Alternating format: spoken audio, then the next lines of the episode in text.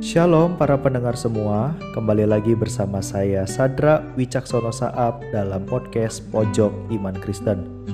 Judul perenungan kita pada hari ini adalah Bukan Sewenang-Wenang yang terambil dalam kitab Keluaran pasal yang pertama ayat 8 hingga ayat 22. Kemudian bangkitlah seorang raja baru memerintah tanah Mesir yang tidak mengenal Yusuf Berkatalah raja itu kepada rakyatnya, "Bangsa Israel itu sangat banyak dan lebih besar jumlahnya daripada kita.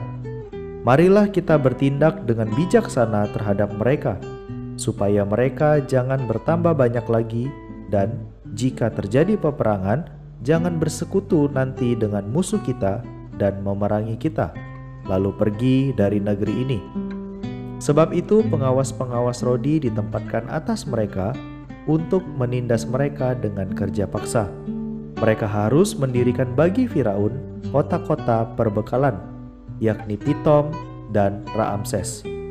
Tetapi makin ditindas, makin bertambah banyak dan berkembang mereka, sehingga orang merasa takut kepada orang Israel itu. Lalu dengan kejam, orang Mesir memaksa orang Israel bekerja dan memahitkan hidup mereka dengan pekerjaan yang berat yaitu mengerjakan tanah liat dan batu bata, dan berbagai-bagai pekerjaan di padang. Ya segala pekerjaan yang dengan kejam dipaksakan orang Mesir kepada mereka itu. Raja Mesir juga memerintahkan kepada bidan-bidan untuk menolong perempuan Ibrani. Seorang bernama Sifra dan yang lain bernama Pua. Katanya, "Apabila kamu menolong perempuan Ibrani, pada waktu bersalin, kamu harus memperhatikan waktu anak itu lahir. Jika anak laki-laki, kamu harus membunuhnya. Tetapi jika anak perempuan, bolehlah ia hidup. Tetapi bidan-bidan itu takut akan Allah dan tidak melakukan seperti yang dikatakan Raja Mesir kepada mereka dan membiarkan bayi-bayi itu hidup. Lalu Raja Mesir memanggil bidan-bidan itu dan bertanya kepada mereka, Mengapakah kamu berbuat demikian membiarkan hidup bayi-bayi itu? Jawab bidan-bidan itu kepada Firaun, "Sebab perempuan Ibrani tidak sama dengan perempuan Mesir, melainkan mereka kuat.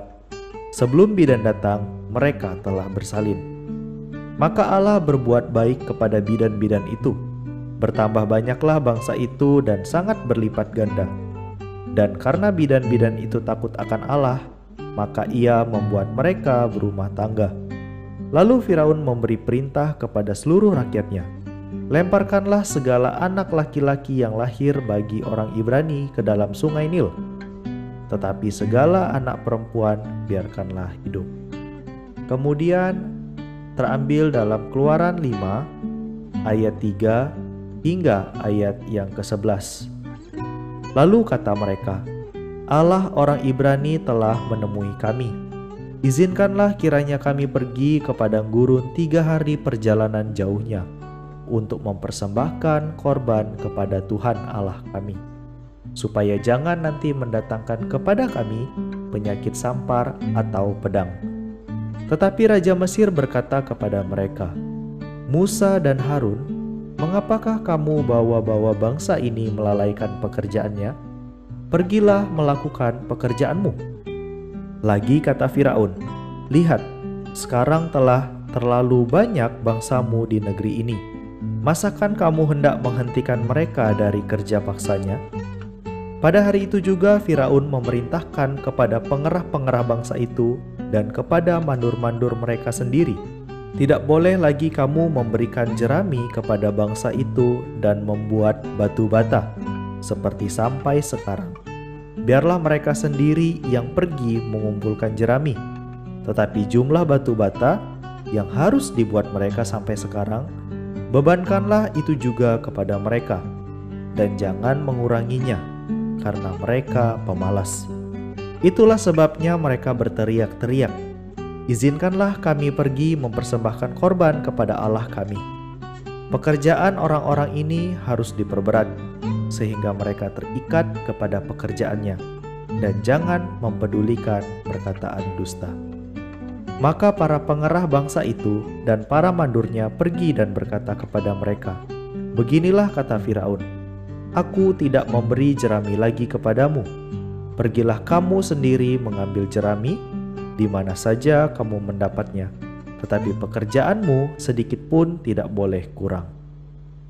Para pendengar semua, menjadi pemerintah bukanlah suatu hal yang mudah sebab pemerintah merupakan wakil Allah di atas bumi ini, dengan maksud agar manusia hidup secara tertib dan teratur. Kita tidak perlu takut kepada pemerintah asal kita hidup sesuai aturan-aturan yang ada dan melakukan hal-hal yang baik. Sebagai seorang pemimpin, ia juga harus memperjuangkan keadilan rakyatnya. Namun, memperjuangkan keadilan adalah hal yang tidak mudah, karena keadilan hanya milik Allah saja. Manusia, termasuk penguasa, pun tidak mampu untuk memutuskan perkara secara adil. Hal inilah yang dilakukan oleh Firaun. Firaun adalah seorang pemimpin tertinggi di Mesir. Pemahaman keadilan menurut Firaun adalah dengan memberikan pekerjaan secara paksa terhadap bangsa Israel ia yang tidak mengenal Yusuf menyiksa bangsa Israel dengan menyuruh mereka untuk membangun kota perbekalan, yakni Pitom dan Raamses, yang telah kita baca dalam Keluaran pasal yang pertama ayat yang ke-11. Dengan sikap kejam, ditambah lagi dengan kebijakan untuk membunuh setiap anak laki-laki yang baru lahir. Kebijakan itu didorong dari rasa takut, kebencian, serta kekhawatiran akan munculnya pemimpin dari bangsa Israel. Sebab bangsa Israel semakin bertambah banyak. Bahkan Firaun memperberat kerja paksa mereka dengan menyuruh mereka membuat batu bata yang lebih banyak dan tidak memberikan jerami kepada bangsa Israel yang telah kita baca dalam Keluaran pasal 5 ayat 7 hingga ayat yang ke-9.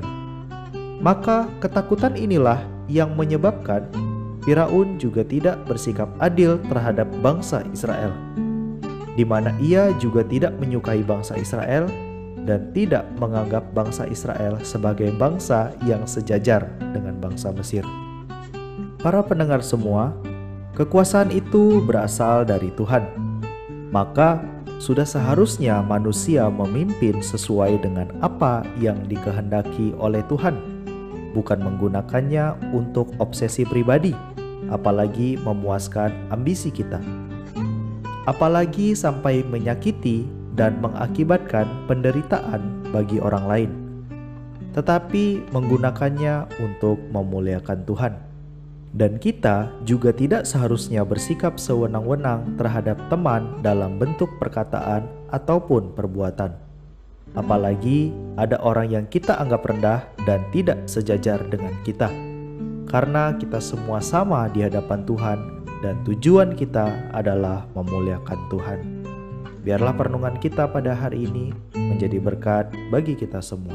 Tuhan Yesus memberkati.